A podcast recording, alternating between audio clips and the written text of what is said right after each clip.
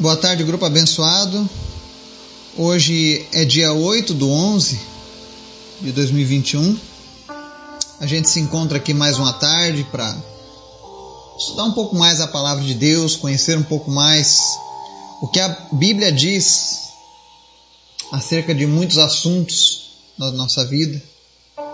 A Bíblia é um livro riquíssimo, recheado de verdades e de conhecimento. Quanto mais a gente conhecer a palavra de Deus, mais fácil será a nossa caminhada ao lado dele, porque daí a gente vai estar conhecendo a vontade dele. É por isso que todos os dias eu trago um estudo bíblico para nós, para nossa reflexão. Algumas vezes os assuntos são mais animados, outras vezes nos confrontam mais, mas a verdade é que todos eles são essenciais para nossa caminhada.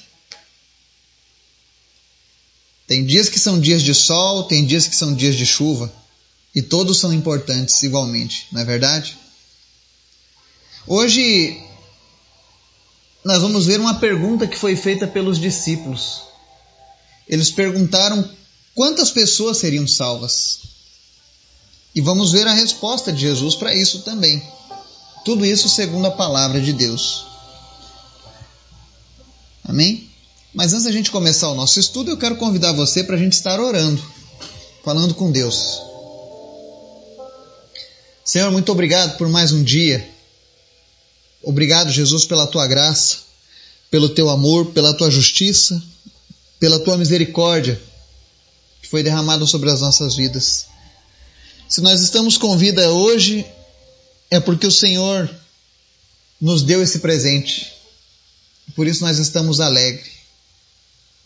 Obrigado, Jesus, por mais um dia, por mais uma chance que temos de fazer aquilo que te agrada, de fazer aquilo que te apraz, fazer aquilo que nos aproximará de ti. Obrigado, Jesus.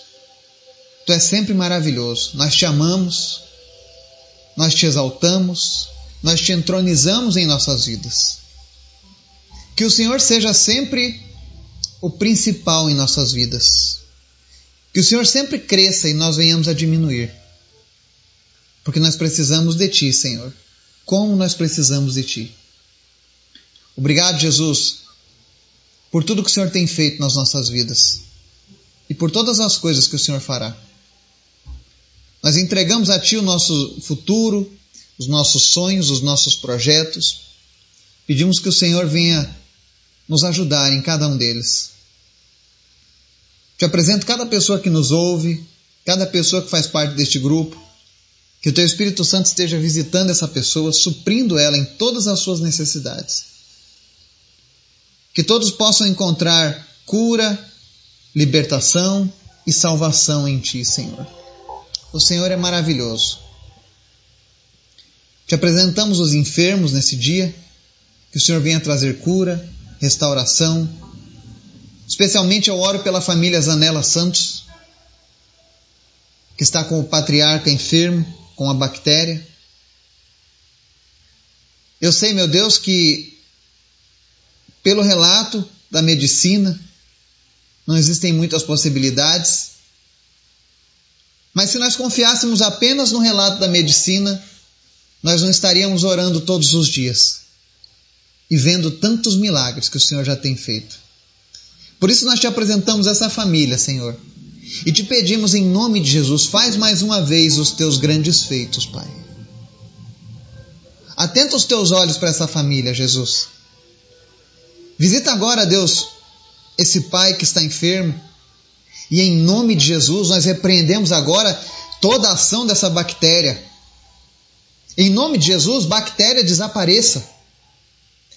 Todas as sequelas todos os sintomas negativos dessa hospitalização em nome de Jesus sejam curados agora em nome de Jesus. Levanta esse homem do leito de morte, Jesus. Acende novamente a chama da fé no coração dessa família, Pai. Em nome de Jesus. A última palavra é tua, Senhor. E nós estamos apresentando essa família agora porque nós confiamos em Ti, Pai. Visita eles agora, Deus, e faz o teu milagre, Pai. Espírito Santo, onde quer que eles estejam agora, Vai ao encontro dessas pessoas e toca agora com teu poder de cura, em nome de Jesus. Que esse homem agora seja levantado do seu leito, sarado, curado completamente, para honra e glória do Senhor Jesus. Também te apresento a vida da Terezinha Silveira, que sofreu AVC. Nós oramos a Deus para que não fique nenhuma sequela deste AVC. Que tudo seja restabelecido em nome de Jesus. Oro pela vida da Regiane da Silva Matos. E em nome de Jesus, Pai, tem misericórdia e cura ela deste câncer, Pai. Somente tu podes fazer isso, Jesus. Nós repreendemos agora, Deus, toda a raiz desse câncer. Toda mortandade causada pelo câncer seja repreendida agora no nome de Jesus. Que ela seja curada. Visita todos aqueles que lutam contra enfermidades agora nesse momento, Deus. Anima, inspira, enche de fé esse coração e principalmente traz a cura, Pai. Tu és poderoso. Também te apresentamos, meu Deus, os nossos familiares, os nossos negócios, a nossa nação. Toma conta da nossa nação, Jesus. Abençoa o nosso povo. Abençoa, Deus, a nossa economia. Abençoa, meu Deus, as nossas crianças, que elas possam ter um futuro digno. Desperta, Senhor, os pais para que batalhem pela pureza, pela inocência das nossas crianças. Te apresento também, meu Deus, a igreja do Nepal, que é perseguida, que não tem liberdade para anunciar a tua palavra. Em nome de Jesus, visita eles agora e traz liberdade para aquele povo. Liberdade para cultuar a Ti, Jesus. Liberdade para declararem o amor a Ti, Jesus. Visita também, meu Deus, a vida do Caleb, lá em Uganda. Deus faz um milagre na vida desse jovem. E usa ele, meu Deus, para mudar essa geração naquele país. Para levar a tua palavra para aquele povo, em nome de Jesus. Também te pedimos, Deus, nessa tarde, fala conosco através da tua palavra, nos desperta, Senhor, para que levemos a sério o teu evangelho, as tuas promessas, em nome de Jesus. Amém e amém. O texto que nós vamos ler hoje está lá em Lucas, capítulo 13, e ele diz assim, dos versos 22 ao 28. Depois Jesus foi pelas cidades e povoados e ensinava, prosseguindo em direção a Jerusalém. Alguém lhe perguntou: Senhor, serão poucos os salvos? Esforcem-se para entrar pela porta estreita, porque eu digo a vocês que muitos tentarão entrar e não conseguirão. Ele lhes disse: Quando o dono da casa se levantar e fechar a porta, vocês ficarão do lado de fora, batendo e pedindo: Senhor, abre-nos a porta. Ele, porém, responderá: Não os conheço, nem sei de onde são vocês. Então vocês dirão: Comemos e bebemos contigo, e ensinaste em nossas ruas. Mas ele responderá: Não os conheço, nem sei de onde são vocês. Afastem-se de mim, todos vocês que praticam o mal. Ali haverá choro e ranger de dentes, quando vocês virem Abraão, Isaque, Jacó e todos os profetas no reino de Deus, mas vocês excluídos. Amém? A palavra de hoje é uma palavra muito forte, muito dura, muito séria e muito necessária. Em tempos onde as pessoas estão vivendo a teoria do carpe diem, do enjoy, do aproveite, viva a sua vida intensamente, o importante é o amor, o importante é ser feliz. E muitas dessas pessoas têm buscado a felicidade, têm buscado o amor de uma maneira contrária à vontade do Senhor. E nessa passagem que nós lemos, alguma pessoa pergunta para Jesus se os salvos seriam poucos. E aí Jesus informa que as pessoas deveriam entrar por uma porta estreita. E muitos tentarão e não vão entrar. E aí ele faz um anúncio mais forte ainda. Ele diz: Olha, quando o dono da casa levantar e fechar a porta, vocês ficarão do lado de fora batendo e pedindo: Senhor, abre-nos a porta. Ou seja, vai chegar um dia em que a porta da salvação será fechada. O dia que a igreja do Senhor for arrebatada, que o Espírito Santo for levado dessa terra, não haverá mais oportunidades. Mas não é somente nesse período. A porta pode ser fechada também no dia da nossa morte. O dia que eu e você morrermos, acabam ali as oportunidades que nós tivemos de nos achegarmos a Deus, de conquistarmos o nosso espaço na eternidade com Cristo. Porque é isso que vai acontecer. Nós vimos agora, infelizmente, a morte de uma pessoa jovem, muitas pessoas comovidas, muitas pessoas tocadas. Mas há uma pergunta que não cala. Será que nós estamos semeando para a vida eterna? Será que as nossas ações e as nossas atitudes são atitudes que nos conduzem para junto de Deus ou para longe de Deus? A Bíblia sempre fala que Deus não se alegra na morte de um pecador, mas ele não diz que os pecadores não morrerão, ele diz que um dia todos vamos perecer. E cada um vai receber segundo a sua paga. E aqueles que praticaram o mal, e quando a Bíblia diz praticar o mal, ela não está dizendo ah, que você tem que ser um assassino, um estuprador, um pedófilo. Praticar o mal é, é simplesmente o fato de você rejeitar para fazer a prática das coisas de Deus. Se você rejeita a palavra de Deus, você está praticando o mal. Porque Deus é bom e eu estou rejeitando aquilo que é bom.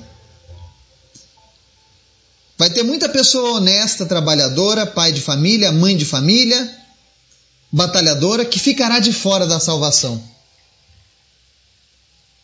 E quando a gente diz isso, não é sendo pessimista, não é sendo exclusivista, dizendo que só eu serei salvo ou que só você será salvo, não. É o que Jesus está dizendo. Que muitos vão ficar do lado de fora. E o interessante é que as pessoas vão dizer, Jesus vai dizer: Olha, eu não sei quem são vocês. Essas pessoas vão querer reivindicar um lugar no céu e Jesus vai dizer: Olha, eu não sei quem são vocês. Porque só vai morar no céu aqueles que conhecem Jesus e que são conhecidos dele. E aí essas pessoas vão dizer: Comemos e bebemos contigo e ensinaste em nossas ruas. E aí Jesus fala: Eu não sei quem são vocês e afastem-se de mim. E aí você pergunta, né? Por que Jesus diz isso? Existem muitas pessoas que comem e bebem com Jesus e veem Jesus ensinando em suas ruas. Elas vão para festas de igrejas, comem, bebem, achando que aquilo ali está agradando Jesus. Elas assistem mensagens, ouvem louvores e dizem: Ah, eu estou vendo Jesus ensinar nas minhas ruas, né? nas nossas ruas. E elas pensam que o fato delas serem espectadores da obra de Deus, do trabalho de Jesus ou das coisas de Jesus, fará disso alguém salvo. E isso não é verdade, isso não está na Bíblia. Você pode frequentar a casa de uma das pessoas mais fiéis a Deus neste mundo. Mas se você não tiver o seu relacionamento próprio, a sua vida com Deus, a sua paixão ardente por Jesus, a ponto de você abrir mão do pecado, abrir mão de tudo aquilo que te atrapalha para servi-lo, não se engane. Você vai estar junto com essas pessoas que Jesus dirá: Não os conheço e nem sei de onde são vocês. Eu digo essa palavra com muito temor no meu coração e também muito amor por você que está nos ouvindo. Talvez você se sinta ofendido. Talvez você se sinta pressionado. Mas eu gostaria que você se sentisse nessa tarde incomodado acerca da sua salvação.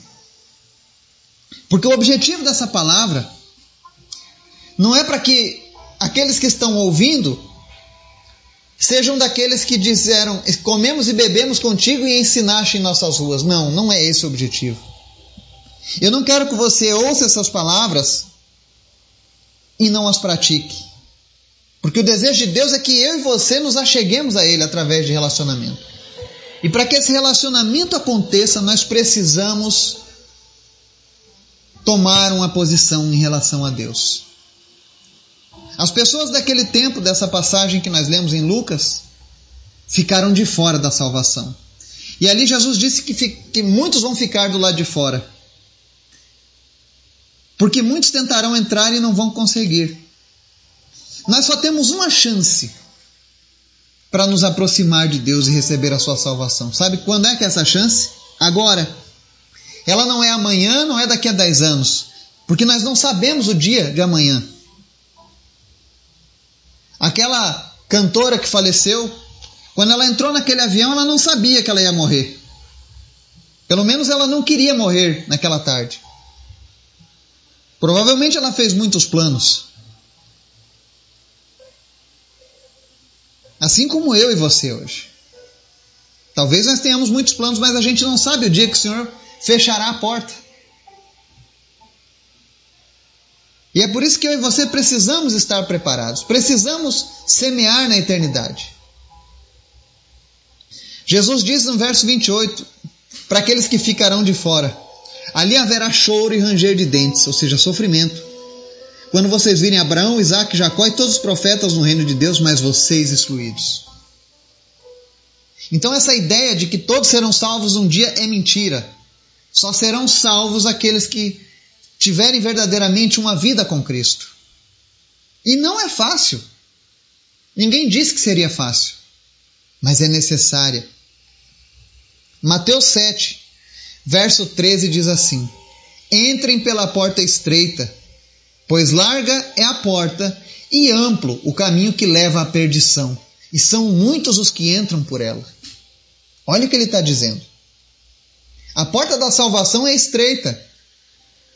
E quando ela diz que é estreita, está tá dizendo ali que nós não podemos entrar carregando toda a bagagem que nós temos de pecado na nossa vida. A bagagem do nosso egoísmo, a bagagem da nossa maldade, tudo isso tem que ficar de fora. A única coisa que vai entrar por aquela porta vai ser uma nova criatura. Alguém que foi regenerado por Cristo. Alguém que tem os seus tesouros não mais nessa terra, mas lá no céu, onde a traça não come e o ladrão não rouba. E ele fecha no verso 14 de Mateus capítulo 7, ensinando a resposta daquela pergunta. Quantos serão salvos? E aí no verso 14 ele diz assim: Como é estreita a porta e apertado o caminho que leva à vida, são poucos os que a encontram. Que eu e você possamos fazer parte desses poucos que encontram. Porque o desejo de Deus é que nós não venhamos a passar por esse sofrimento eterno.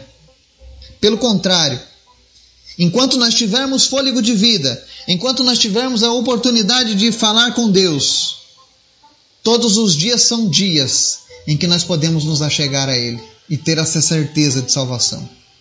E o desejo de Deus para mim e para você é salvação, redenção, eternidade ao seu lado. Portanto, nessa tarde, busque entrar pela porta estreita. Cuidado com os caminhos do mundo. Cuidado com as coisas que estão ensinando hoje em dia. Todavia esteja o homem errado e a palavra de Deus correta. Amém?